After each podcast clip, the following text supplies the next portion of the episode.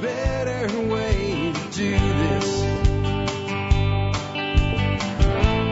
Let me show you a better way. Hi, folks. This is Jack Spirko with another edition of the Survival Podcast. As always, one man's view of the changing world, the changing times, the things we can all do to live a better life if times get tougher, even if they don't. Today is October 27, 2014, and this is episode 1453 of the Survival Podcast. And uh, it's Monday, and it's really, really late when this show's going out, and there's a reason I'll talk about in just a minute. I will tell you that the title of this show is not a listener feedback show.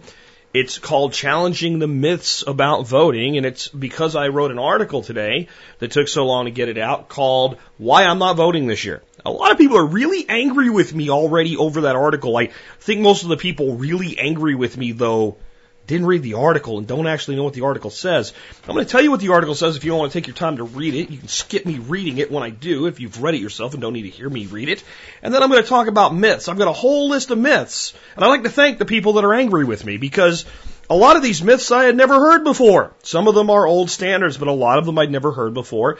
And uh, I got to look at all your comments and respond to my articles and make a list of those myths. So the show took longer to get out today, but that's because it was actually built in real time.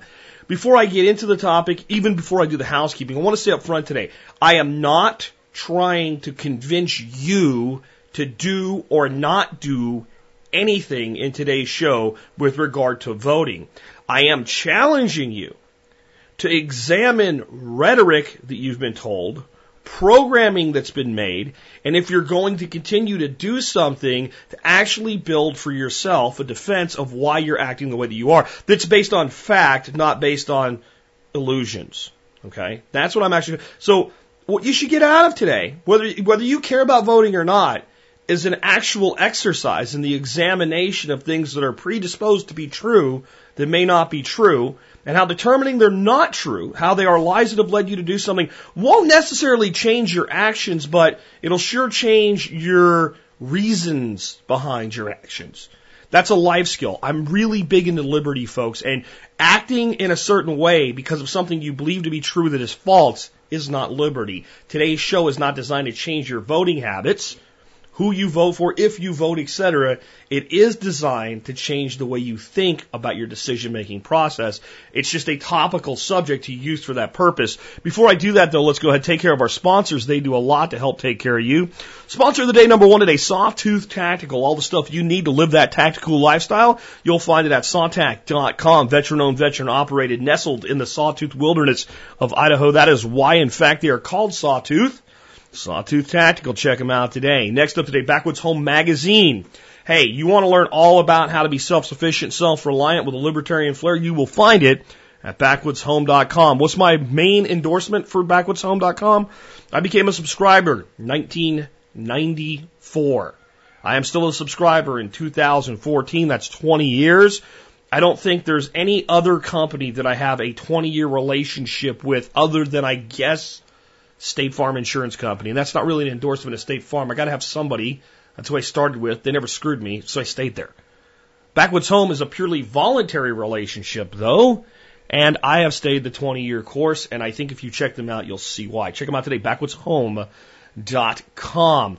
Next up today, let us take a look at the year that was the episode. The episode's 1453, so the year is 1453. In the TSP Wiki today, I have two for you from Alex Shrugged, 100 Years War, The Last Battle and the fall of Constantinople. I'm going to do the Hundred Years' War, the last battle, because it is kind of a monumentous thing with some relevant things to modern day. The fall of Constantinople, it qualifies the same way. Just I prefer a Hundred Years' War today. You can read all of it at tspwiki.com with the history entry for 1453. The 100 Years' War, the last battle. Since the death of King Henry V of England in France, the and the crowning of King Henry VI, the Hundred Years' War has been prosecuted by the Duke of Bedford, an able commander. With the death of Bedford, the English fight has faltered.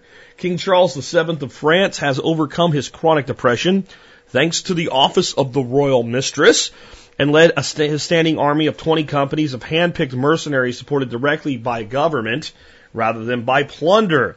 The beginnings of professional military with the inspiration of Joan of Arc, the French troops have been so successful that all they have to do is roll up their cannons and a city will surrender without a shot fired. The final battle of this war is fought at Castillon. John Talbot advances his troops into the French firing line when he mistakes flying dust as the retreat of the French. The English have lost it all except for a toehold at a city of Calais on the French coast. They also maintain a presence on the Channel Island in Guernsey, but France holds Jersey Island. No one knows it yet, but the war is over. My take by Alex Shrugged. When one side wants peace at any price, they pay a heavy price. England has lost France forever. An economic slump has produced a general rebellion throughout Europe, and especially in England and Flanders. King Henry will take the blame for it, mostly because the nobles who own the lands in France are now disowned. This will have an unexpected effect on strengthening the English Parliament since it is the last bastion of stability against a passive and mentally ill king. The seeds of the War of the Roses have been sown. The nobles of York want a new king, someone who is not a Lancaster.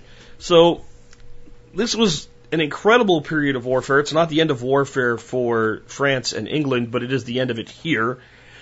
And what I actually think we can learn from it is twofold. One, the French, with the right military, were able to roll up to a city just sit there and the city would just surrender.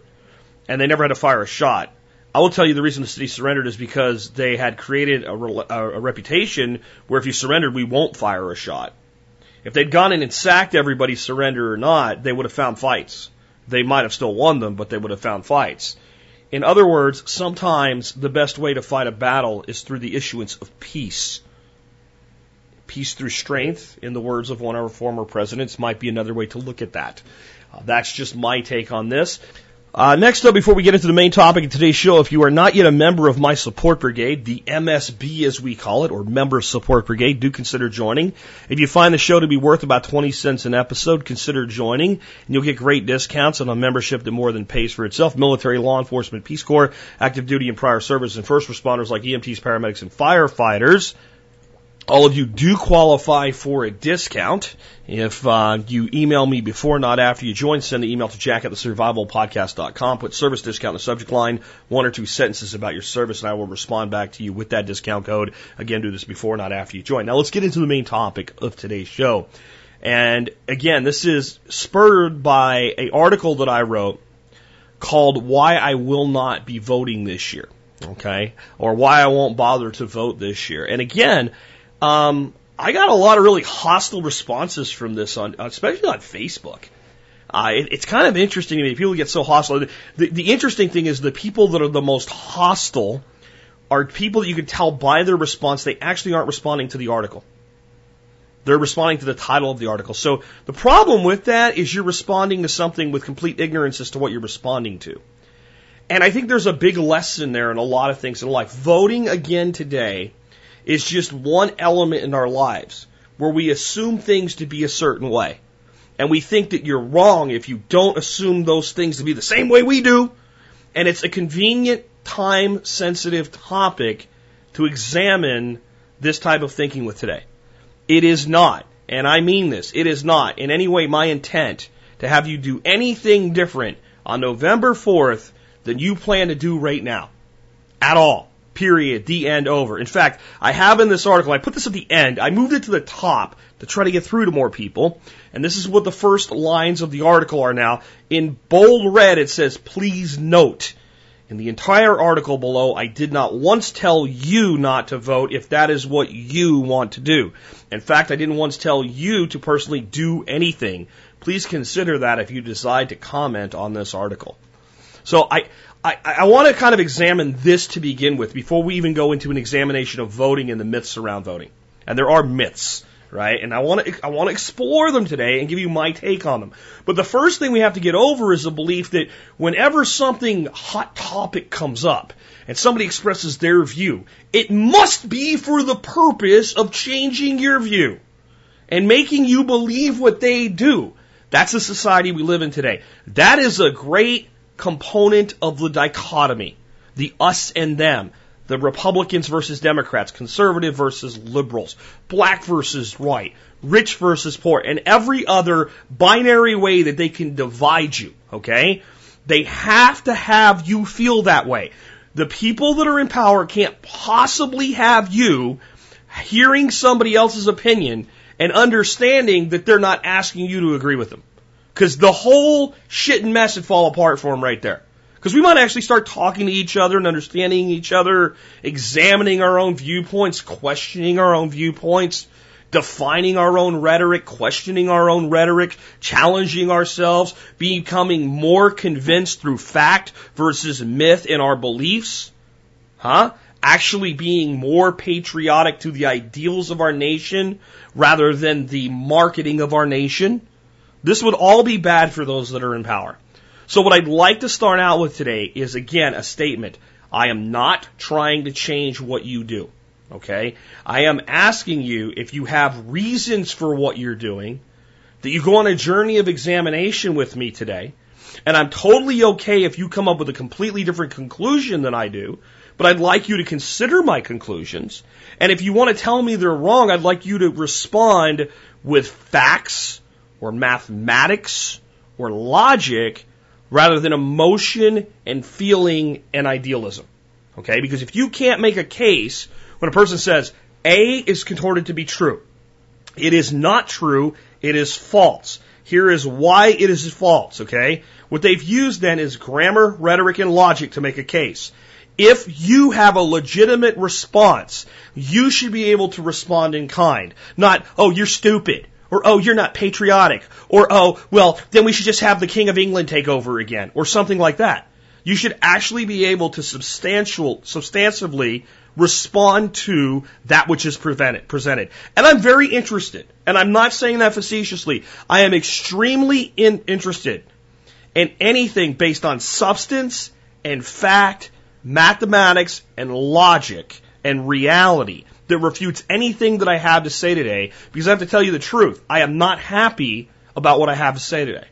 I am not pleased in any way to feel that I'm right about this. Before I go through the myths, so I'd actually like to read you the article that's already caused such a stink.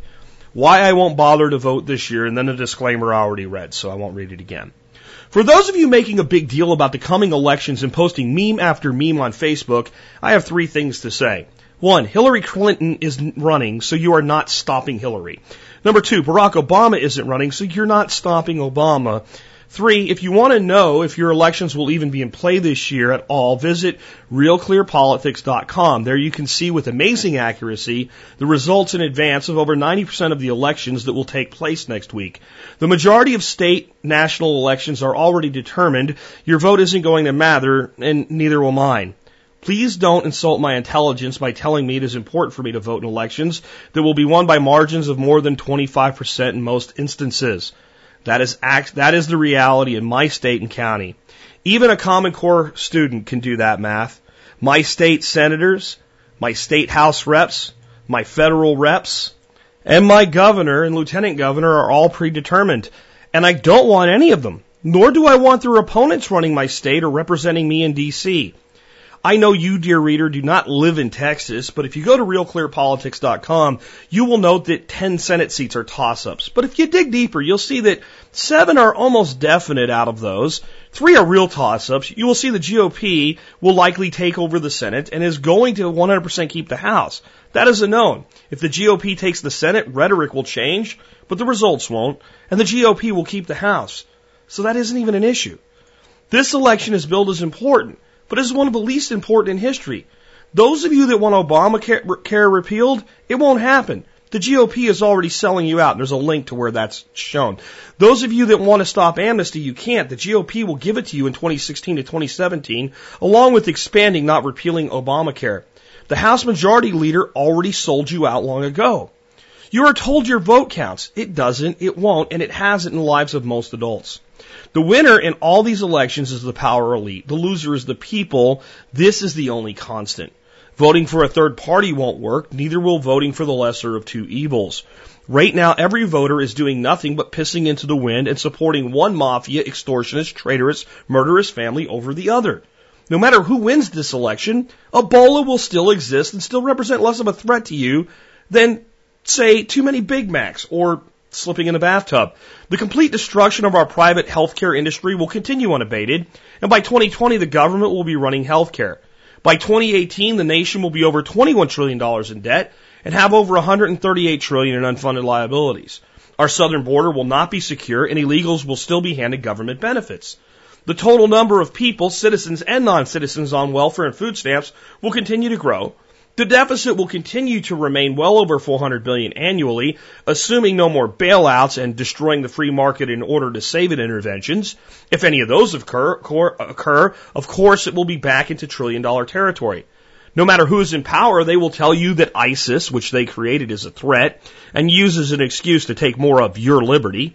They will, will use the same fear to continue to bomb innocent people in a part of the world that should be left the hell alone to sort out its own problems. No matter who is in charge, your constitutionally protected rights will continue to be trampled on. The NSA will continue to collect all your data, insist it is for your own protection. They will even brag about spending billions of your dollars, billions of dollars of your money, and do so uh, to do so and showcase a massive data center larger than U.S. Capitol building, like some fine jewel you should admire. And I have a link to the NSA website where they're telling you how great the data center is. I have a big picture of it. Yet you paid billions for that so that they could track everything you do online and your grandmother too, by the way. So that's back to the article. No matter who runs the Senate, the House, or the White House, we will continue to see Common Core degrade the intelligence of our children in the name of making us competitive with techniques like taking 108 steps to solve the equation of 90 divided by 18. That's a real problem. I have a link to a uh, commentary on it. The nation will remain on track to have us all taxed by the mile by the year 2025 at the latest. I have a link to the federal government's plan to do that, uh, which will result in the wholesale tracking of all motor vehicles throughout the nation. Those of you who want me to vote and tell me how important it is that I do so will have to do better than telling me that the lesser of two evils is the best that we can do. You will have to point to at least one place in all the things above I have just listed where my vote will have any effect on even one of them. You see, I don't care which party, ta- which party takes my rights. I simply care that both parties are constantly taking my rights day and night, and that half the people cheer for one tyrant and half for the other. I know that we have been programmed to believe that we are a representative democracy in the form of a republic and that every vote counts. Well, I'm sorry, that is a nice idea, but as a grown adult, should we not examine such claims with a critical eye? Should we just accept this good citizenship programming, or might we consider the claim that the U.S. is an oligarchy? I have done so, and I have noticed every government since 1980, when I was old enough to pay attention, followed constants. Number one, the size of government got bigger. Number two, the freedoms of every American were reduced. Number three, the national debt grew. Number four, the unfunded liabilities grew. Number five, the producers were taxed at a higher rate when total taxes were considered. So even, just so you, an aside here, if you say, well, so and so cut taxes, when you look at how much the, the middle class paid in taxes, in total taxes, all, the whole bill, it's always gone up. They pinch down one place and you pay more somewhere else. Especially when you average it across the board. Just so you understand that one. Uh, number six, the consumers were fed more of the national pie. Number seven, the number of consumers got bigger, grew. Number eight, the number of producers fell. Number nine, the majority party always blames the minority party for not being able to get things done. Number 10, the minority party always blames the majority party for not being able to get things done. Number 11, all the power is actually wielded by those who fund politicians, not the politicians themselves. And number 12, the same people that fund the Republicans fund the Democrats and vice versa. The truth is the system is rigged. It's a big club and you're not in it. And I have a link to George Carlin talking about that. And the only way out is to focus on what you can influence rather than that which you are concerned about. So don't worry. If I ever think my vote matters, and if I ever see a place where we have a real choice, I will participate in it. But I won't insult the intelligence of the average person by telling them a flat out lie. Right now, your vote doesn't count. It won't matter, and it isn't going to change anything. I'm open to being wrong about this, but let me tell you what it will take. You will have to show me an election where my vote would have changed both the outcome and the result. The outcome is the winner. This you might find in some obscure election somewhere, likely where I could not have personally voted for the candidate anyway. But the truth is the result is more important. You will have to show me where and when voting for the D versus the R or the R versus the D will actually change any of the 12 points I made above in any meaningful way. You will have to convince me that congressmen are not fully controlled by the party dues system. When I have party dues system linked to definingthemachine.com, I challenge you to go look at that. It will change forever the way you think about politics if you've never seen it before. Um, look, I don't want to be right about this. It doesn't make me happy. It doesn't make me feel smart that I know this entire political game is a lie. It doesn't give me pleasure that our lives are run by a group of power elite and our elections are simply an illusion and a marketing campaign to get us to be happy in our modern form of serfdom. I would love to tell you that your vote matters and real reform is possible in the current system and society. I would also love to tell you that Neverland is real and you can go there and stay young forever. I would like to tell you that Tooth Fairy will really leave you a silver dollar under your pillow in exchange for your tooth as well. But would you believe me if I did?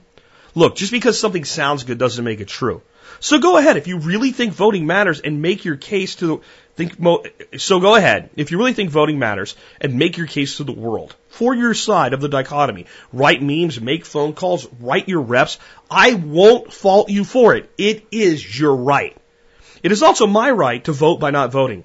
To state that none of the candidates are worthy of running my nation, state, county, or city. To exercise my patriotism by not endorsing people I see as shills, traitors, oppressors, and often killers by not granting them the honor and the privilege of my vote.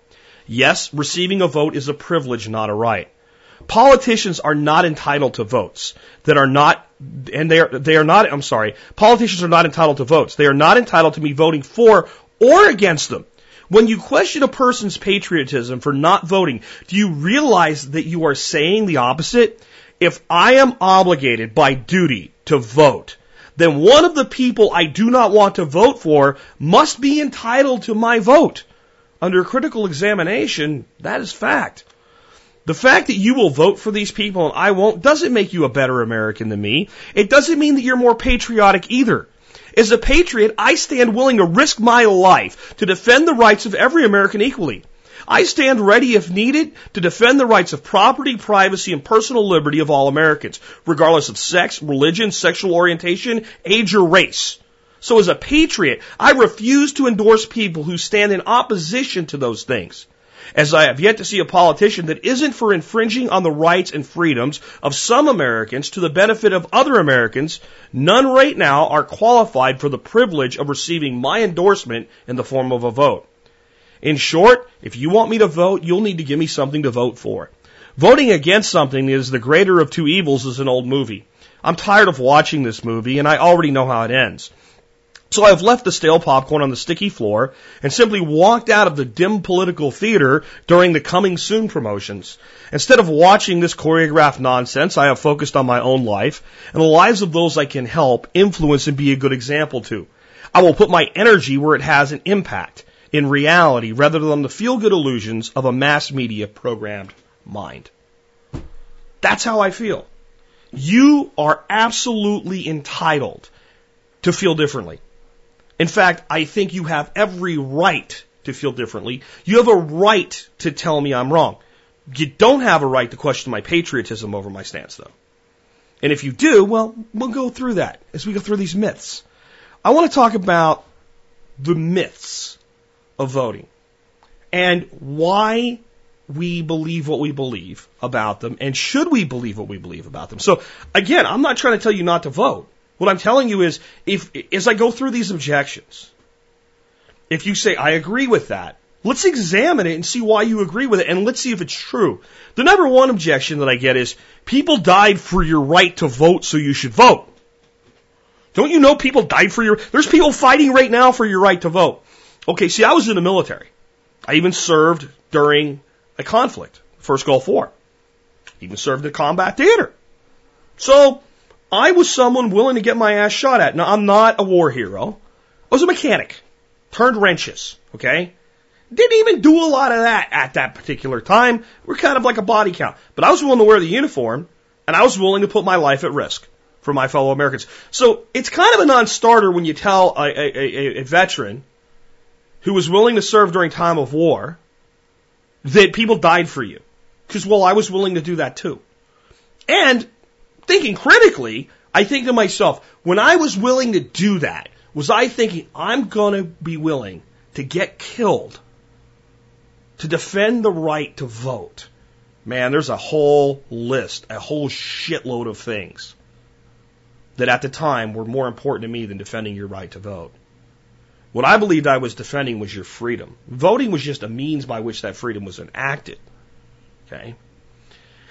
When, when I was willing to do that, it wasn't like, I'm going out there so that Tim can vote. I really don't care what Tim does. In fact, I would tell you this. I was, I was willing to risk my life as much to preserve your right to vote as to preserve your right to not vote. So to me, that entire objection is a non-starter. First, because I have at least some level of personal street credibility with it. But the bigger reason is because most of our people that aren't just program Jones that do think for themselves, especially when you get veterans and they're a little bit older and they think back, they think, you know what? It's just as important to preserve somebody's right to say something I disagree with as it is to preserve somebody's right to say that which I do agree with. So it's just as important to preserve their right to do something I agree with as it is to uh, to preserve something for them to, to do something I don't agree with, as long as they're not hurting anybody else. Right? And me not voting doesn't hurt you. I know that the TV has led you to believe that it does, but it doesn't. Let me say before I go on much further, many of you who would tell me how wrong I am for voting would tell me a lot more about how wrong I am if I did vote, because I wouldn't vote the way you would expect. Just saying. Um, Next thing is, voting's brought us great things. Without voting, we wouldn't have Social Security, the Civil Rights Act. One guy posted a list of all these great things government did. And I'm like, I don't want any of that. I, first of all, why do we have a Civil Rights Act? Well, because government that was put in place by voters took away the rights of people who were of a different color. We needed a Civil Rights Act not to restore the natural balance of liberty among people, but to, to, to take at least partially away from the unnatural balance of liberty created by government in the first place. So if we didn't have a government take away rights, we wouldn't have need a government to give them back. Or to maybe, I should say, not give them back, but to recognize their preexistence. See, a black person is born with the same rights that you have if you're white or Mexican or Asian or whatever. They have those rights. The government doesn't give them those rights. The government is charged with protecting their rights, and I don't think that, the, that historically governments have done a very good job of protecting the rights of individuals. They've done a great job of manipulating people with the belief of said rights, okay? So that they could get one group of people to oppress another group of people and then tell those people how wrong they were for doing that. Now we need to change it. But as long as you keep your eye on the ball instead of on the pitcher, they're fine with it. Okay? They'll throw the ball over. You're like dogs to them. Just throw the ball over there. They'll all run over there. Right? Because when you throw your tennis ball, the dog doesn't look at you once you throw the ball. Right? You could go back in the house. He's got his ball. He's all happy. That's what they're doing to you. So when you tell me the government gave with voting, we got the Civil Rights Act. Well, I would tell you with voting, we got the conditions necessary to have a Civil Rights Act. So it's not that the Civil Rights Act wasn't a good thing. It was. It's not that that is not actually an example of voting helping people. Okay? That's fine. That's fine. I'm not saying voting in of itself is wrong. I'm just saying that the only reason that was necessary is the same system was first used to create oppression. Now, Social Security, what? I, I, I have a hard time believing that anybody that listens to this show would object to my stance and say, but what about Social Security? Because my response would be, well, it's bankrupting the country. We should never have done it. And if people had 15% of their income to save on their own, which is how much does Social Security really cost you, because you have your piece and the part that your your your uh, employer matches. If you're self-employed, you're very familiar with how this works. That if we gave people that, they would be able to be much better off than having the government spend their money today and promise to pay it back tomorrow. That they could actually invest it in things. And somebody said, well, some people don't invest. But that's their right to not invest. That's their right to squander their own future. It's not my responsibility to take and look after people who refuse to look after themselves. We've actually created a dependent society with all of these programs that voting brought us. So when you tell me voting has done good things, my response is, well, many of those things I don't actually want right? Another one was, was a 40 hour work week. I haven't worked a 40 hour work week in 15 years and I work for myself. So I, I don't need government to define how long I'm supposed to work. How many people would work less than 40 hours without that being the standard? Minimum wage. How many people would make more than minimum wage if there wasn't one that currently make minimum wage? The very existence justifies paying it. Well, that's what we pay. Well, I guess I have to take that. No, you don't. Say I don't want to work here then. See if they say, well, you know, we can do a little better. Okay, great. Let's talk about it. I got my first job when I was 14 years old.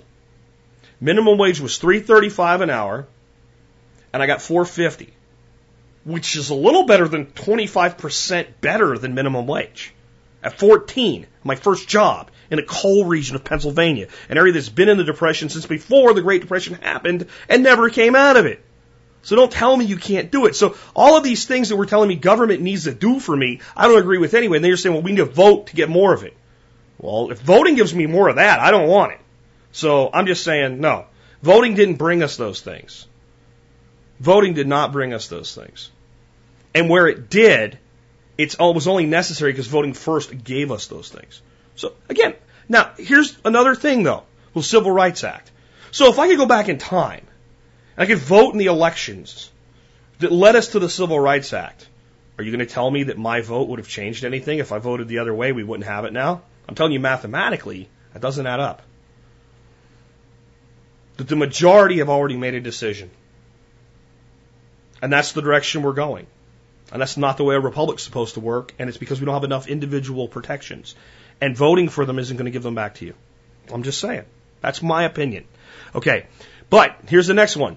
But there's also important regional, local issues, ballot initiatives, stuff like that. I completely agree. If, number one, the issue is something you actually are concerned about and actually affects you, and two, if your side has a hill of beans chance of winning. See, this has never happened for me. I've never had a local initiative or a ballot initiative to vote on where it was actually possible for the side that I was for to win or to even be close. So if you show me a ballot initiative and there is potential for it to lead to greater liberty and freedom or cut government spending or stop a government program from being created or do anything to either reduce the size of government or prevent the, prevent the growth of government or to restore liberties that should already exist for people, I will vote for it. Assuming my vote has a chance in hell of mattering. If the polls already show that the measure is going to pass or fail by 25%, my vote doesn't count. And me voting then only serves to feed my ego and make me feel good and say, well, I did my patriotic duty, which we'll get to in a minute. But it doesn't actually change the election. See, what I'm telling you is I don't vote, and I'm not voting specifically this year because I can't see a single place where my vote will matter. Either way. Where I would vote for anything other than either what's going to happen or what I vote for has any chance in hell of happening. So, why should I? Why not spend my time getting ready to teach about 40 people that are going to be here for our fall event. How to grow their own food, how to empower their own personal liberty. Won't that actually, isn't it more important that I do good at that than go tick a couple boxes because you feel that I should? That's what I'm saying. Um, here's my favorite one. This is, this is the biggest pile of bullshit that has ever been introduced into this debate. If you don't vote, you don't get to bitch or complain. Oh no no no no no! That does not. That does not. As you say, that dog does not hunt. Okay, I pay a shitload of taxes. They take my money without my approval, with the, for, the threat of violence at the point of a gun, and do shit with it I don't want them to, like oppress your rights. That's all the right I need to bitch, complain, or to try to prevent it by other means. There's, there's actually far more productive things we can do to stop things than vote. In many instances, we're much better off using a court system to interfere with government oppression than a ballot box. Because most of the time, both people running for office are actually for the same thing. So what's my choice? Where would I be better off? Going in and obstructing the government's ability to do something I don't want them to do, or voting someone who might do it for someone who might do it a little bit more palatable for me. Say, I don't want it done. I want it stopped. Voting doesn't stop it. Just change how. But you don't get to tell me that I don't get to complain. Right? What you're insinuating is I'm not doing anything to create a solution. Well, first of all, that assumes that you voting does anything to help create a solution. Doesn't necessarily do so. Okay? But you're, you're, you're inferring that, like, I have to purchase my right to dissent through the endorsement of somebody I don't like. That's what you're, that's what you're saying here. Well, no, it doesn't work that way. I'm a citizen of this country. I've worn the uniform of this country and served this nation. I've built multiple businesses. I've springboarded other businesses that have contributed to the tax base and to the communities of this nation. I've helped plenty of people do plenty of things. And if none of that was true, I still have a right to bitch, and so do you, whether you vote or not. That is a talking point. It, and there is no logical way to defend that talking point. This is where we're starting to get into some of these that just, they go off the rails to a point where that doesn't actually mean anything.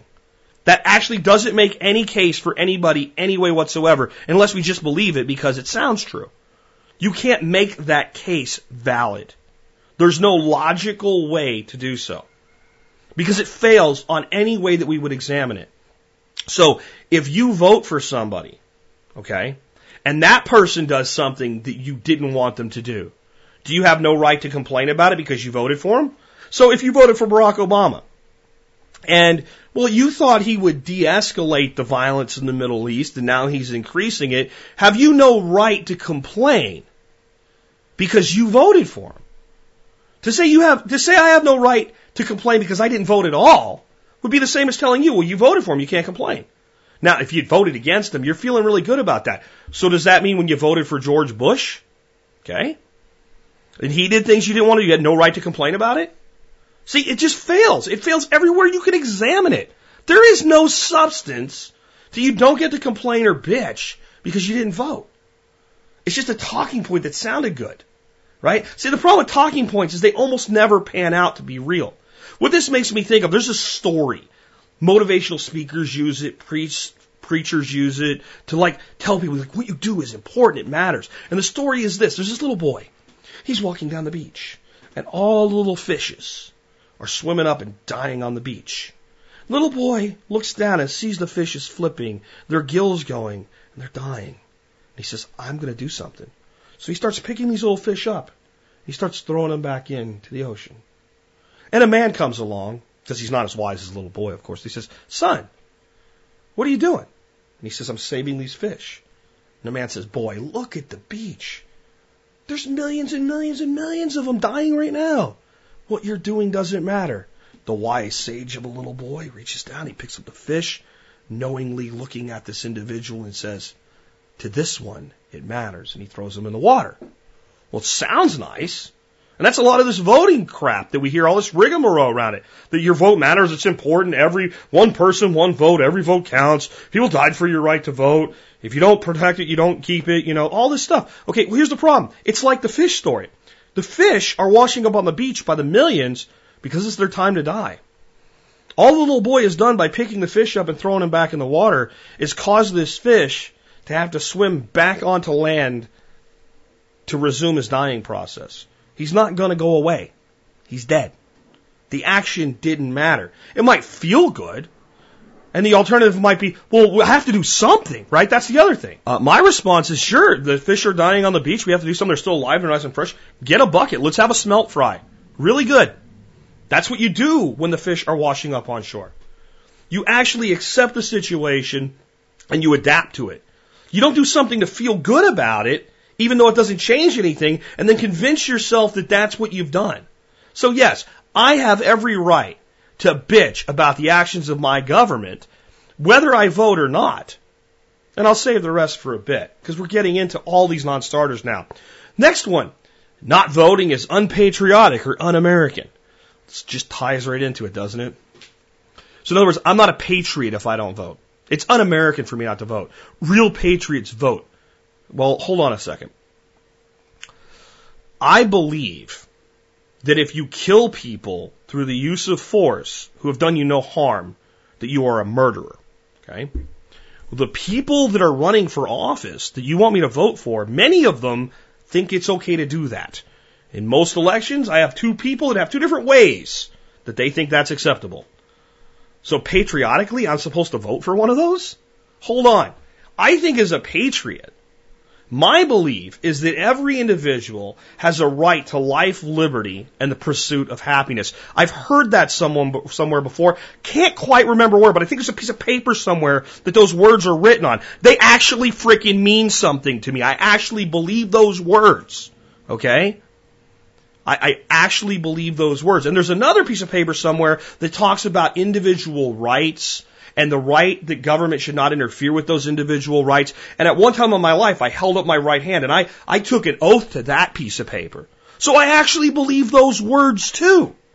So as a patriot, I don't feel that I should endorse somebody and give them the honor and privilege of my endorsement when I don't want them running my nation, my city, or my town. And you are not more patriotic than I am because I choose to exercise my right to not endorse those people, and you choose to exercise your right to endorse he who you think or she who you think will do a better job. I would actually tell you that if I am truly patriotic, if I truly believe in the ideals that are America, then it is incumbent upon me as a patriot to follow my conscience and what I sanction as a patriot. And what you're asking me to do is sanction people that I think are liars and thieves and shills.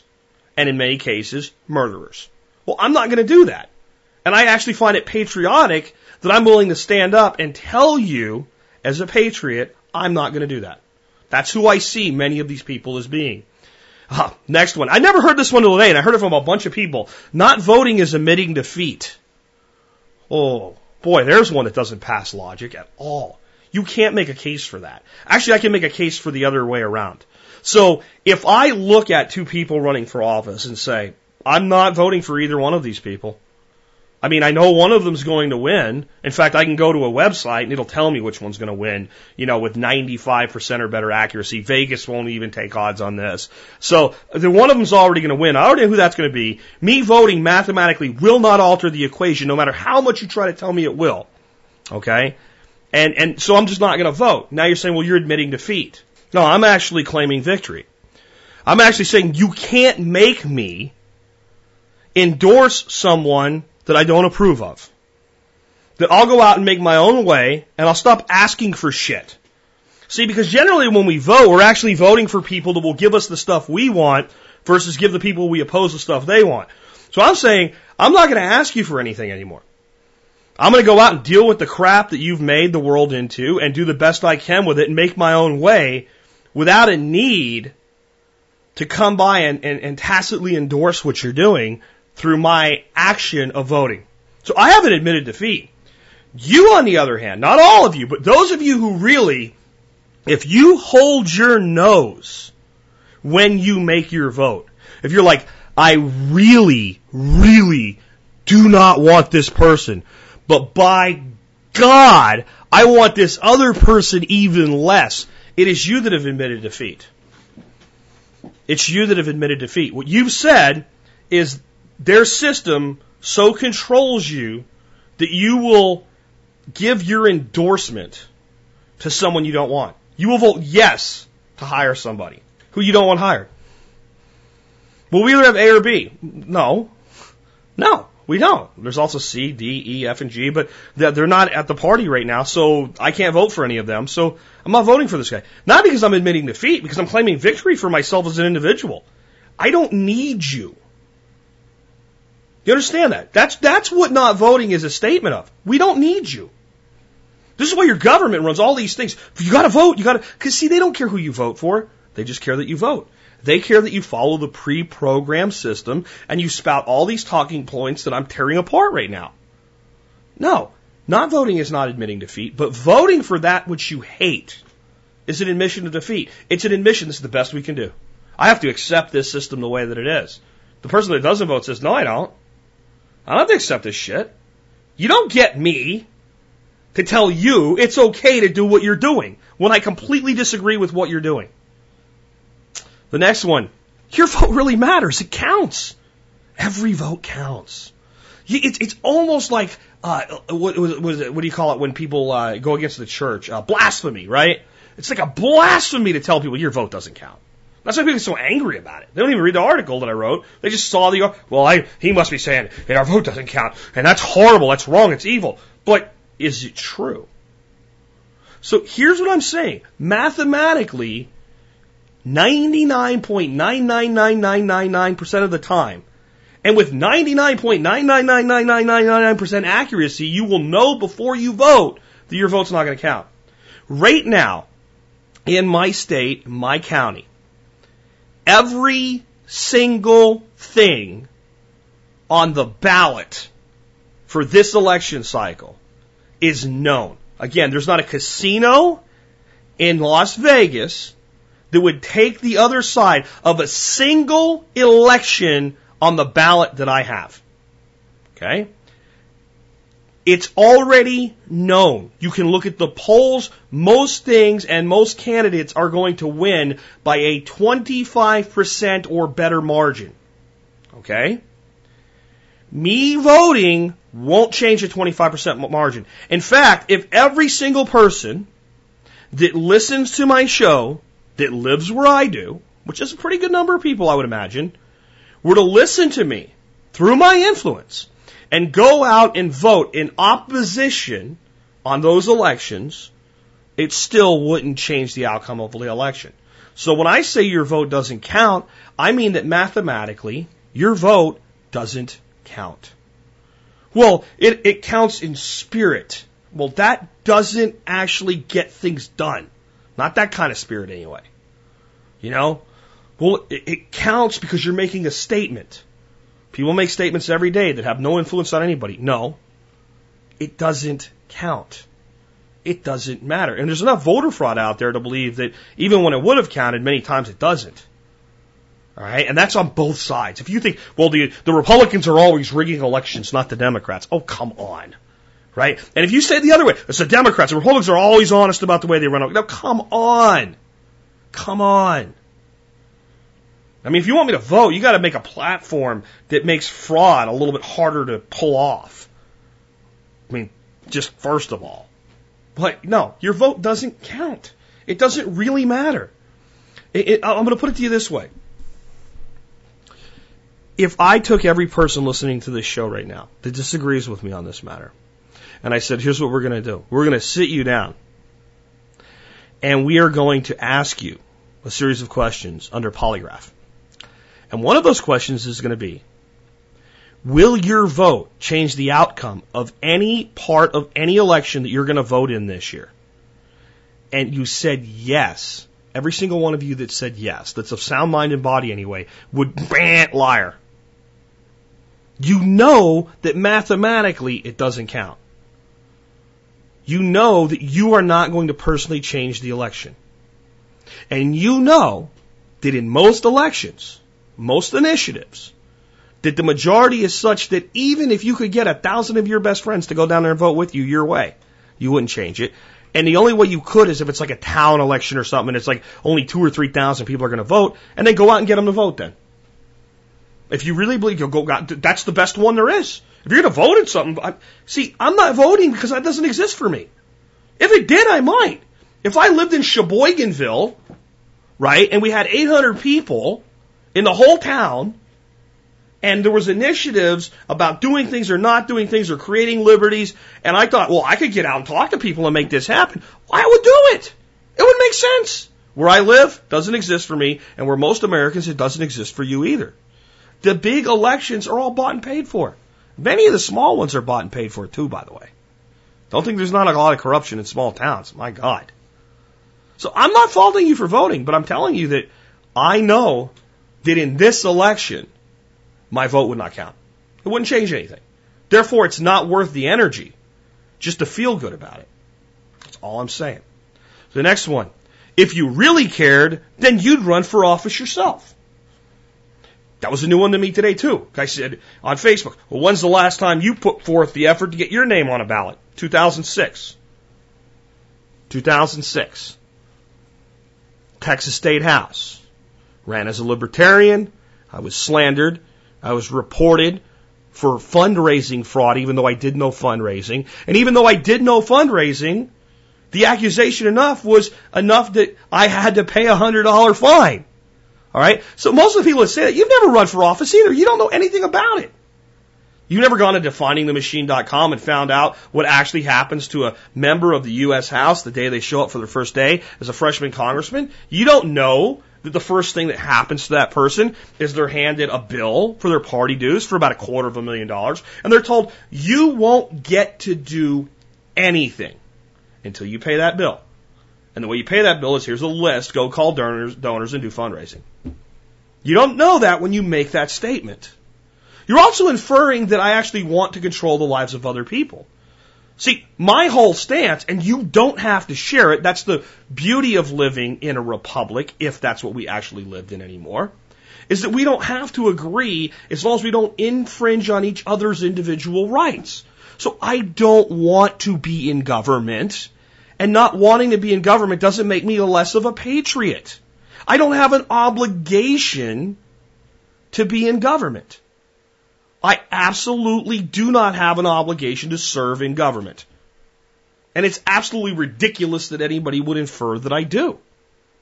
And most people that are actually the kind of people you'd want in government don't want power and control over other people. That's what makes them the right person. So to me, that's another another non-starter. Okay. Next one is, what if everyone didn't vote like you do? Well, first of all, that's not going to happen. The first thing we have to do to start thinking a little more critically in our lives is to not worry about shit that's not going to happen. So why am I not worried about Ebola? I'm not going to get Ebola. I'm not going to go to the hospital and treat a person with Ebola. And I'm not going to go to Africa and, and, and be in a place where Ebola is rampant. So I'm not, so I'm not going to worry about that. Well, somebody could get it. Uh huh. And they should worry about it. They should take protective measures and what have you. Since it's not likely to happen to me, I'm not going to worry about it. So I wish they'd, they'd throw an election and nobody would show up. Well, then we just get, well, what you'd get is exactly what you have. All the incumbents would stay in office and have to figure out how the hell do we rule a people that knows they don't need us anymore. So that would be great, first of all. But the, the bigger thing is it's not going to happen. You know, not only can we tell you who's going to win in advance, we can tell you in off years like this year and on years like the presidential election, a month before the election, about how many people are going to vote. So if you ever look and like there's so few people, well, that's great because now your vote might count. So if that actually happened, those of you that still want to vote, that would be good for you. But it's not going to happen, so it's it's irrelevant. When you make an objection that's not going to occur, right? Well, what if Martians came and beamed everybody up and took their brains? I would really suck, but it's not going to happen. So it's not going to happen. So it's an irrelevant objection. Next one. Well, at least go vote for a third party and send those in power a message. It doesn't send those in power a message. They don't care. They do not care. They do not care. I would say that voting for third parties has cost Republicans at least once a presidential election. And the response by Republicans was to be more like Democrats. That's why you have a RINO party today. Republicans in name only. The Republican Party today is more like the Democratic Party than they are like the Republican Party of 30 years ago. And the Democratic Party of today is more like the Republican Party of today than they are the Democrat Party of 30 years ago. What you're seeing is a homogenization of the political system. The current system is so controlled that it's finally re, uh, uh, revealing that control. When you have candidates running against each other, running all kinds of slander ads against each other, and in the end, if you trace the money back, the same people are funding both of those ads, do you really think one is different than the other in the results that you're going to get out of them? The answer is no. So when you vote for a third party, it doesn't send any message at all. They don't care. See, you notice when I said, well, I'm exercising my right to vote by not voting. I'm saying, screw off. Neither of you qualify. Do you notice what I didn't say? I'm sending them a message. By not voting, I'm sending them a message. I'm not sending them a message. I'm sending myself a message. You don't need them. Neither of them are worthy of your endorsement. Go do your own shit, Jack. If there's ever a time where your vote will matter, step up and do it. Otherwise, focus on your own shit. That's all I'm saying. And I guarantee you, if you vote for Ron Paul or whoever the third party is going to be next time around, they don't care.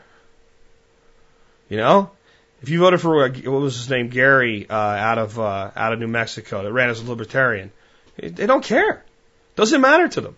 I just got a ballot from somebody in Texas, by the way, where there is a libertarian and another third party running on the ballot, and there's only one person from the main parties. So typically, so this person clearly is a Democrat or a Republican, but they're listed as Democrat Republican. So on this ballot, there's like Constitutional Worker Party, Libertarian, and Democrat Republican. So like it's the person's name, Democrat, comma space Republican. What do you think that means? Let me tell you what that means. that means exactly what it looks like it means. We don't care. We know you'll pick one of these two, so we're going to say we're both. Because no, what you really have here is somebody running for office unopposed by the other party because they know they can't win. So you have either a Democrat or a Republican that's decided, I, I want this state house seat. And the, the other party, that, let's say it's a Republican. I don't even know. I don't care. It doesn't matter. But let's say it's the Republican. And the Democratic Party goes, we're never going to win that. And they talk to everything. You want to run? And I'm like, I don't want to run. I don't want, I want all this crap when I know I'm not going to win. And it doesn't, it's not a big enough thing that gives me exposure and maybe later leads to another office or something. No, I don't want, so nobody wants nothing to do with this. So normally in that situation, you'd have candidate A, Republican, unopposed. So these pesky third parties are there. So they know that the average voter is dumb enough that if they see Democrat and Republican, most of them will pick that person, not even consider the third party. But, but, if it said so and so Democrat, and that person was a Republican, and they're sitting there looking at it, and they're going, huh, there's no Republican here, just a Democrat, a Libertarian, and a Constitutional Family Party. I don't like these Libertarians and Constitutional parties, but that sounds better than Democrat right? So they just simply, basically, technically ran this candidate in both primaries and magically won because nobody opposed them. This is reality. This is how they view a third party. You're so irrelevant that we will insult the intelligence of the voter and know they'll vote for us anyway. Who the hell among you would really believe somebody is a Democrat Republican? Oh, not, not a Democrat hyphen Republican, right? Okay. A Democrat, comma Republican. I'm both. I'm not independent. See, that's how little respect there is for the third party. No, you're not sending them a message. You might think you are. You might feel good about it. It might be the right thing for you to do. Understand that we all evolve through this process. I at one time, you know, animately voted for third parties. I went to the polls just so I could. But then I examined it one day and said, is that actually doing anything? Am I accomplishing anything? Does my energy focus there do any good? The honest answer was no. So I personally chose not to do it anymore. Okay? The next one. The only way to protect your right to vote is by voting. Do you really believe that?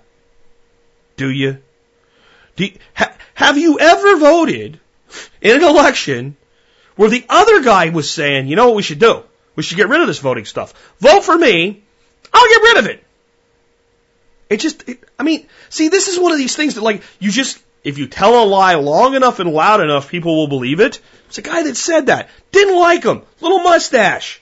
Sieg Heil guy? That dude in Mein Kampf said, if we tell a lie loud enough and long enough, people will believe it. The only way to protect your vote is by voting. Okay? Great. But is it true? Is it true? Are you going to vote in an election this year where if the side you're opposed to wins, voting is going to go away? You know, they, they vote in North Korea. There's one guy on the ballot. That's called honest tyranny. All right, they're just honest about the tyranny. I mean, don't get me wrong, it sucks there. I don't want to go there. Oh, there's another great one. If you don't like the way it is, why don't you leave? Well, hold on, hold on. If you're voting, you're the one trying to change shit, not me. I want things left alone. or I want them to go back to the way they were. I'm not trying to change it. See, the whole act of voting is pulling toward one side or the other to affect change in the way that you want it done. So that, that doesn't hold up either. You're trying to change stuff, not me. I just want to be left alone. I want you to leave me alone. Let me live my life. Put up honest candidates that I actually believe put the best interest of my country, my state, my county, and my city for office. Have them run. Let them make an honest case to me. Let me believe them. And then I will say, you, good sir, are fit for the office of blank. And I hereby state that by giving you my vote. You have earned my vote. You, you deserve the privilege of my vote. See, that's the big thing. All of this concept, this is, this is the most important thing about today's show. The concept that I should vote, okay, means that one of the people in that election, at least one of them, is entitled to it. They have a right to it. Well, they don't. If you're running for office in an election I can vote in, where I can vote for you, you do not have a right to my vote. Well, I'm saying you should vote. I'm not saying I have a right to it. If you don't want to vote for me, vote for somebody else. Well, then that means they have a right to my vote. Let's say there's three people, Democrat, Republican, and Libertarian, running for office, uh, let's say Texas uh, congressional representative for my district.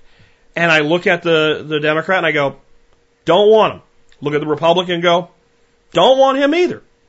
I even say I like him better than a Democrat, but I don't want him. Okay?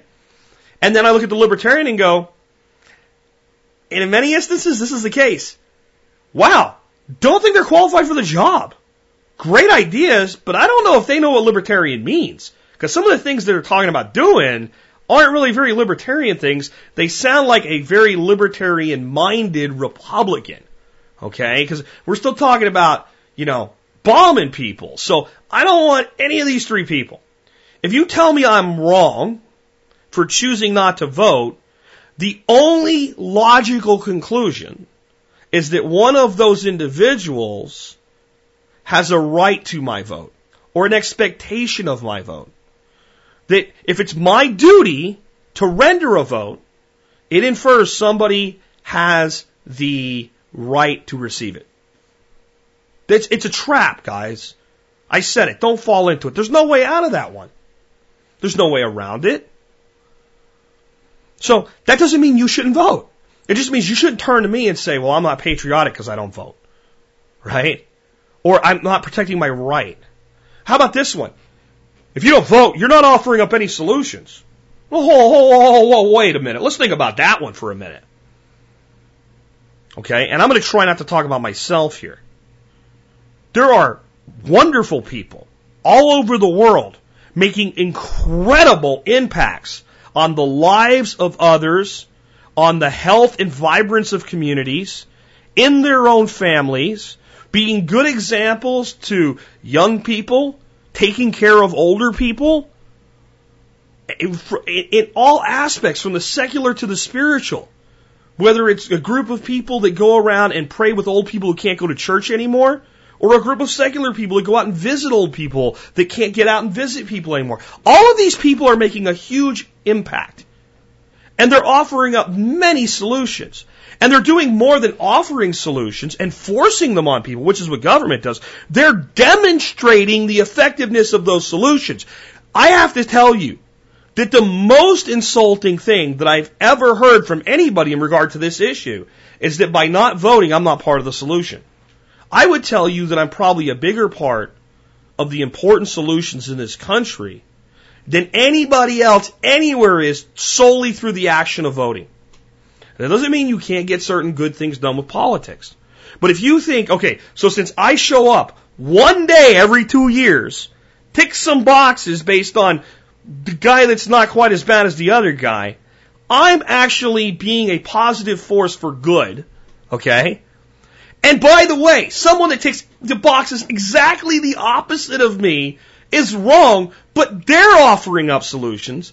But someone on that day that's teaching a class that's enabling people to further their lives is not.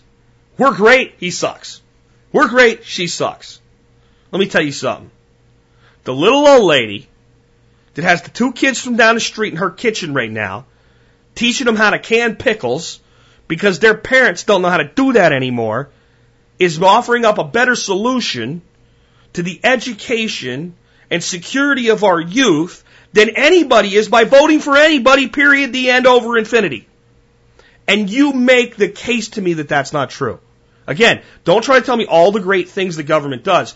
The individual objection is that by not voting, I'm not delivering any solutions. I'm not helping the country. I'm not helping my community. I'm not a force for good things. Or you're not a force for good things if you don't vote. The only way to be that positive change in our country is through the act of voting and political representation. That means government has all the power, folks, and you have none. I personally believe that one person who really believes in what they're doing enough to demonstrate it is a greater force for good than any politician ever has been in history. I really believe that the people that inspire us the most are not people that hold political office. And I even would tell you the people that I admire that did, I admire them more for what they did outside of office than inside of office. I certainly admire Thomas Jefferson. I'm not really a fan of his presidency though. Maybe if you learned a little bit about some of the shit that he did during his presidency, how his actions didn't quite match his words at times, maybe you'd see why I believe that. But so you'd have to be a student of history to know this. You'd have to actually look at what is versus what is said the reality on the ground versus the feeling or the marketing and the propaganda. So I believe that the greatest differences, the greatest solutions are not offered by government. I personally believe. Now, this is outside of what I'm, I'm trying to convince you of, right? This is this is my personal belief because I should vote my conscience, right? I should do what I think is right. I personally believe that the private sector, the free market, is capable of doing everything better than government. Everything. Okay?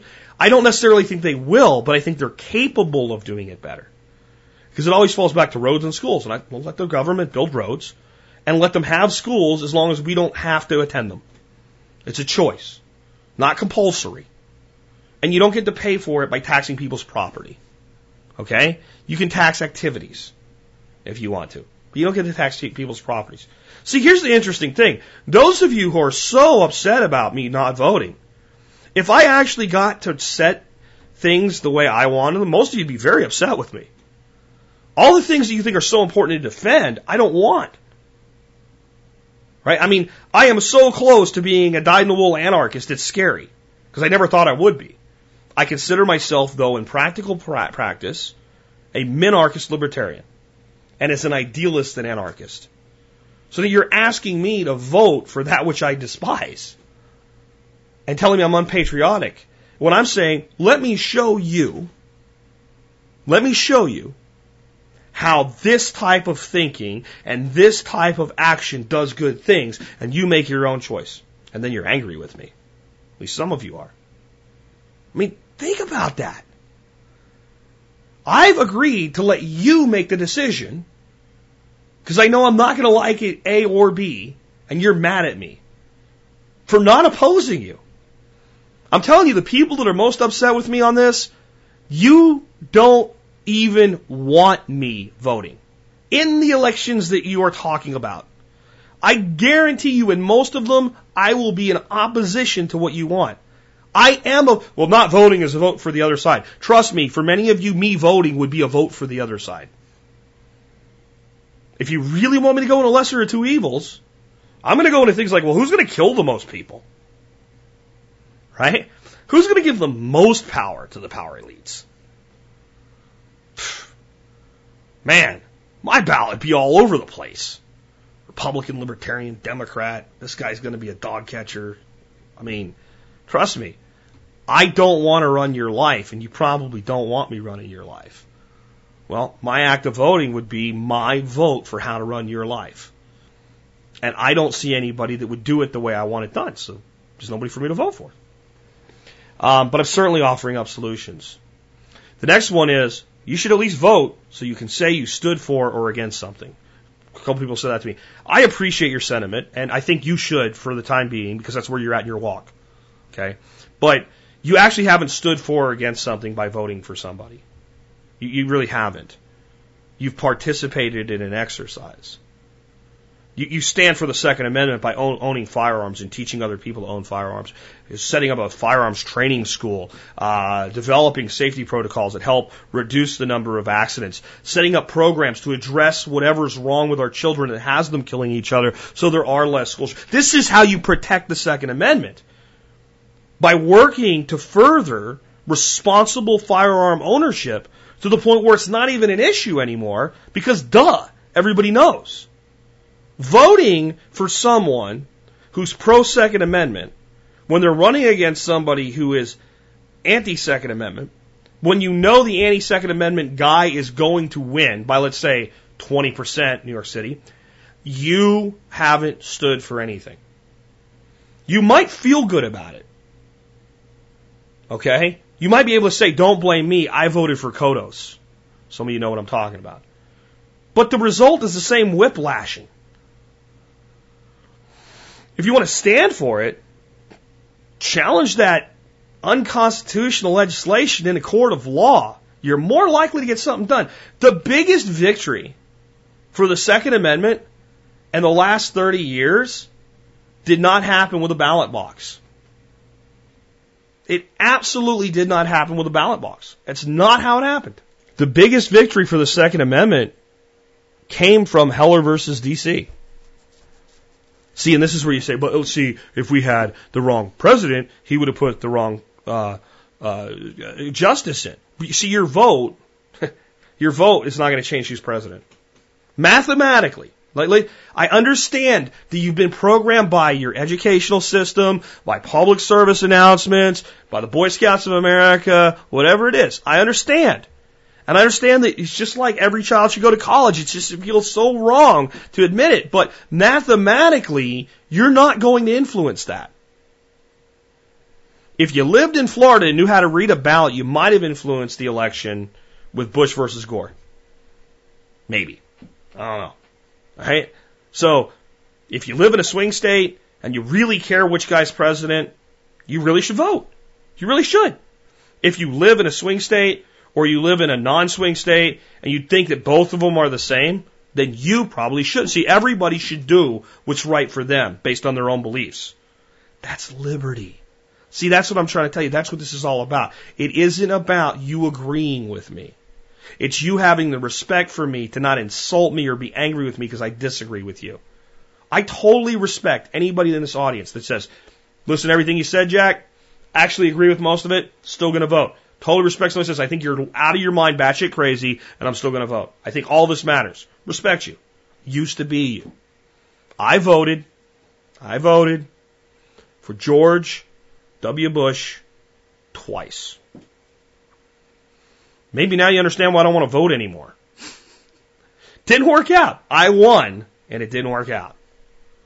Didn't work out really good at all. That's who destroyed the free market in order to save it. That's who brought us to bailouts. That's who prosecuted two wars that we should have never got ourselves into. That's who brought you the Patriot Act. 50% of what you're bitching about the Obama administration done was brought to you by Bush. I know there's technicalities. Trust me, the Second Amendment is my hot button issue. So when you show me an election where it might go one way or the other, it's actually close and that is a relevant issue, and that person is actually going to have the ability to influence that decision, I will show up to the polls and I will vote. But that's what you have to do. You have to show me that mathematically it's possible for a few people to change the outcome of something, that it's not predetermined, that the issue is relevant, and that the issue will go the way that I think it should go. Otherwise, there's no incentive for me to vote. It's just doing my duty, which is a non-starter again. If it's my duty to vote, that means somebody's entitled to it. See that one? That's a hard one to answer. There's really no way around that.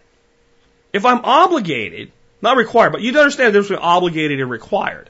Required would mean if I don't do it, someone's coming to get me. I'm required to pay my taxes. Okay? Obligated means out of a sense of duty and responsibility, you should. So I would say if I see you in harm's way and I think I can help, I'm obligated to help you. I, I believe that. Okay? And that means that I also believe that you have, I don't know if entitlement's the right word, but as a human being, you have a right that others who choose to would help you. Okay? It's a reasonable expectation. It is not a reasonable expectation of someone running for office that someone else would vote for them. And it's kind of a trap. If I'm obligated to vote for somebody, then somebody is entitled to my vote. They're not. The next one is our system isn't perfect, but it's the best that we can do. First of all, I don't think it's the best that we can do. I don't think a system that takes most of the wealth from the hardest working people is the best we can do. I just don't. I don't think a system where one in seven Americans are on food stamps is the best we can do. I don't think a system that has led us to a point where we have $138 trillion in unfunded liabilities, and that's the low number, is the best we can do. I don't think a system that gives us a choice between Barack Obama and Mitt Romney is the best that we can do. I don't think a system that gives me a choice between Greg Abbott and Wendy Davis for governor of my state is the best that we can do. I don't think a system that brought me three terms of Rick Perry, sleaze that he is, is the best that we can do. I don't believe that our system is the best that we can do. The other caveat, or the way people couch that, is and say, it's the best that we have. It's the best system out there right now. It's better than anything else. I'm not sure that's the case. I'm not sure there's not an existing government that might be doing it a little bit better, might be respecting the rights of individuals a little bit better than we are. But even if there wasn't, doesn't mean it's good. If I give you five choices of something shitty to eat, and you don't want to eat any of the food that I provide, and I say you get A, B, C, D, or E. Here they are. And I say, I'd eat A if I were you. The best thing we make sucks, but pretty good. Keep you alive. Are you, should you be required to eat A? because it's the best that I can do? See, that's the thing. It's not the best that we can do. It's the best that they can do right now in controlling us and making us feel like we have control. I'm going to tell you something now you, you may have a hard time believing because you've been so programmed to believe that everybody has a hidden agenda. I have an agenda here. It is not hidden. I've been very forthright about it. I want you to examine, not just in voting, but in all walks of life, things that you just believe to be true or things that you just believe to be false that you really haven't examined. I want you to examine them and determine if they're really true or they're actually false. And then I want you to form an opinion based on fact and reality not talking points, not emotion, so that you can make your own decisions for yourself going forward. That is my agenda. My agenda is not to convince you to vote one way or the other or to not vote at all. That's not my agenda. I'm going to tell you now why I think you personally should vote if you think it's the right thing to do. Because it is a right. It is a constitutionally protected right, and it is how our system of government functions right now. And if your vote makes you feel that you're on the side of right, and that's important to you, then you, sir or madam, should vote. Because you're going to have a hard time living with yourself if you don't. If you actually believe that when you show up or you don't show up, the result might change, then you should vote. I don't think you can mathematically prove it, but if you believe it, that's, that's fine.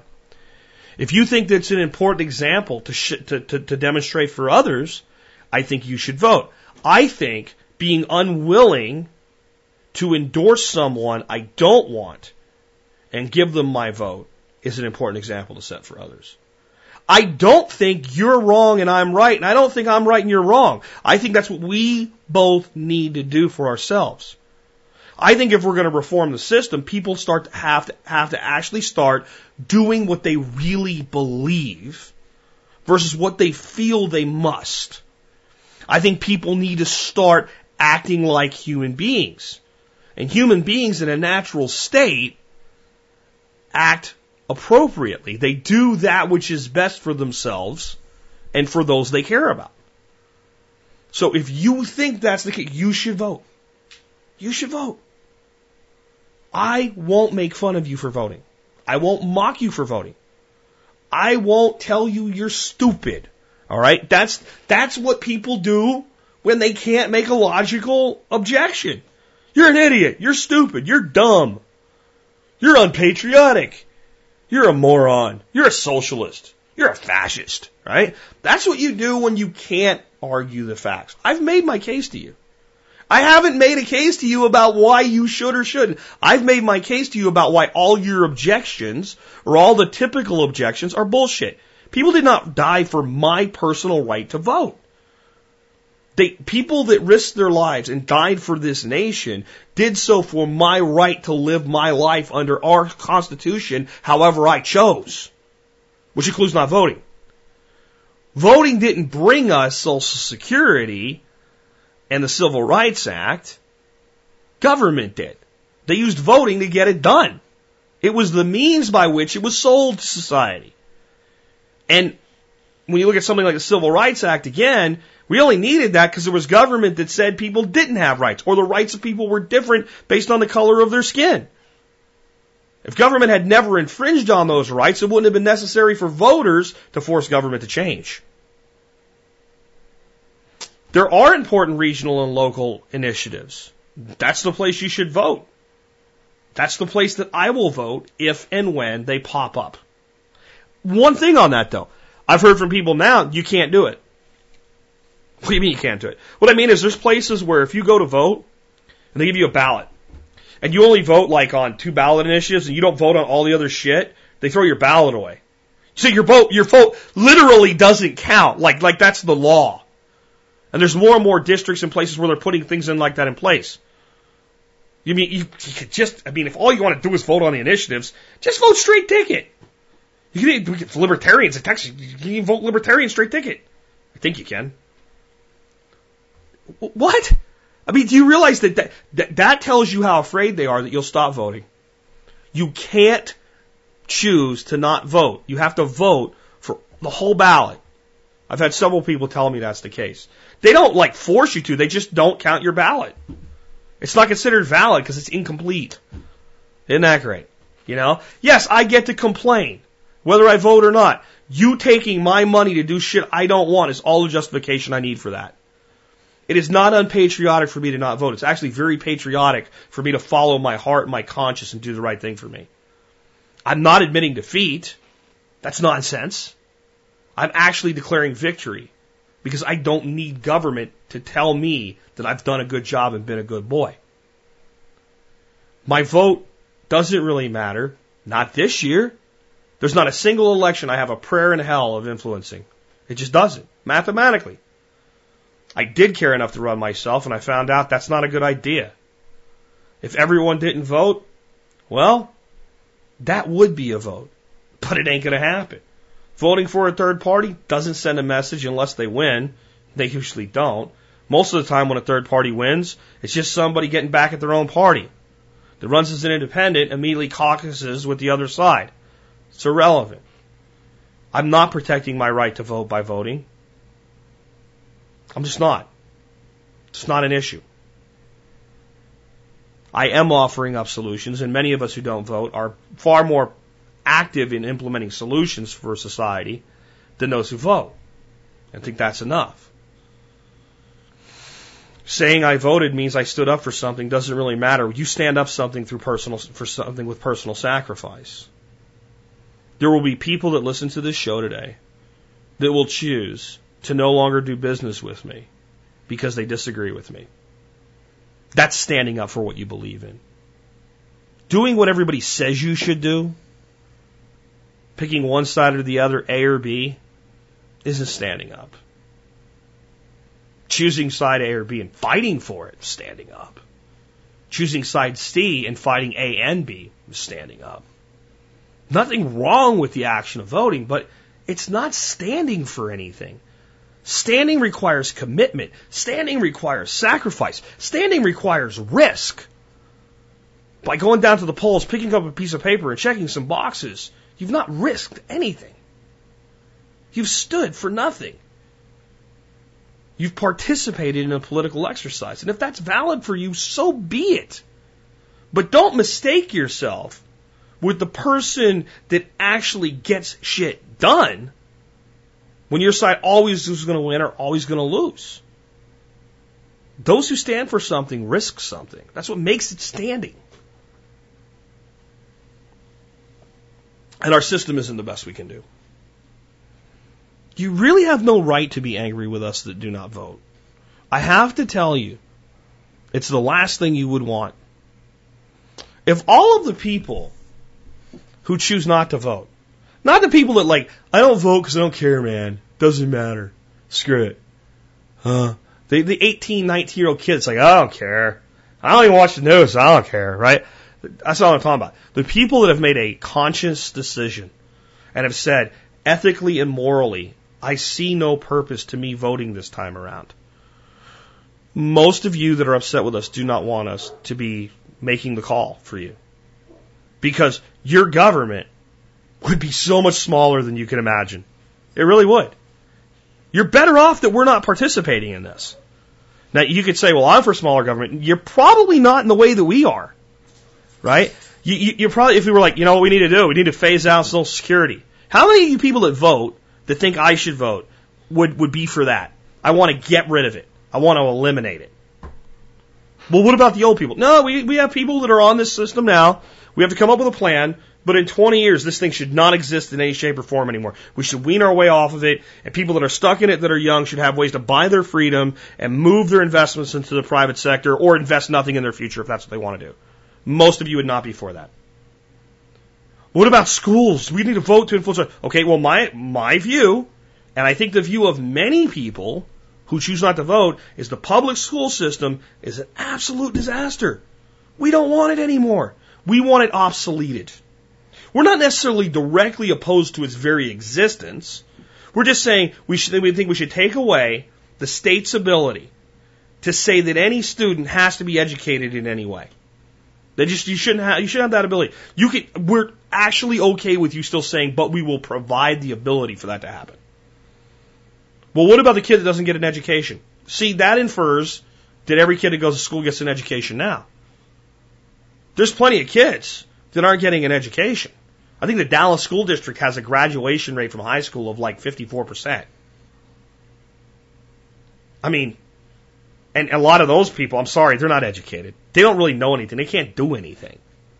So I would like to see education changed the following way. No more compulsory education. Parents have a right to educate their child any way they see fit. Any and every way that they see fit. I know you're, you're about all reasons that's terrible. This is why you don't want me voting.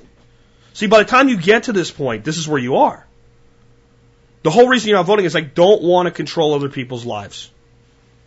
So that means I don't want to control your choice. And if we want to have some sort of a tax system that provides a public education outlet, and every child has the opportunity to go to the public education system, if they and their parents choose to, fine, I'll make that deal.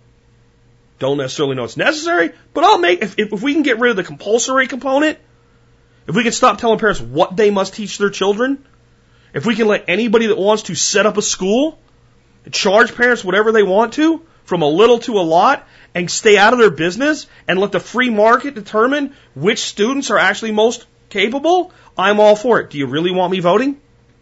Do you really? See, that's why you shouldn't be mad at us. You're probably not for the things that we're for. And if we did vote, we probably wouldn't vote the way you want us to. Okay? And here's the interesting thing what I found with people, this is a never ending thing. So I'll have somebody tell me, oh, we gotta, we gotta get rid of Republicans. And I go, well, in this election, I'd vote for, if I was gonna vote, if you made me, if you put a gun to my head, said vote for Romney or Obama, or I will blow your brains out, I would have voted for Romney. And then the same person that was just consumed with the very fact that you didn't vote goes, Oh my God, no. and it can go the other way. It can go the other way. Especially depending on the office. What's so and so's stance on the Second Amendment? I don't know. Is city comptroller, is he going to have any influence on that? No? Then I don't give a shit. I guess I, I'm more concerned with what his stance is on money and running the town's budget and making sure that we don't have anybody cooking the books. That's because that's his job. So that's, but he's a Democrat. I don't care. That's what I would be care, concerned about. But we have to send a message. I don't want to send a message. I think it's already wrong that we're taking so much of people's money in in the form of taxation, but if we're going to do it, I at least want us to be accountable to the way that it's done, and I don't want anybody stealing any money. I want it all, every penny accounted for. So I don't give a shit if the guy's Democrat, Libertarian. I don't care if he's freaking Tunisian. If he's going to do that job right, he'd get my vote. So you shouldn't be mad at us that don't vote. We're probably not going to vote the way you would want us to. Which means that our, our choice not to vote is not a vote for the other side. It's probably a vote for your side. Anyway, again, I really hope that everybody out there believes what I've said so many times in this episode. My objective today is not to challenge whether or not you should vote. It's to challenge your acceptance of things that are just considered to be fact just because everybody says them all the time. Everybody should go to college. Everybody. Every child should go to college. Your vote really matters. Checks in the mail. And with that, this has been Jack Spirko with another edition of the Survival Podcast, helping you figure out how to live that better life if times get tough, or even if they don't.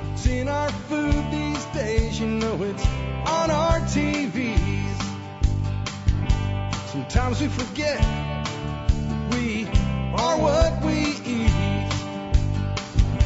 I don't know the answer. It's like there's nothing I can do. It's the price we pay, I guess, we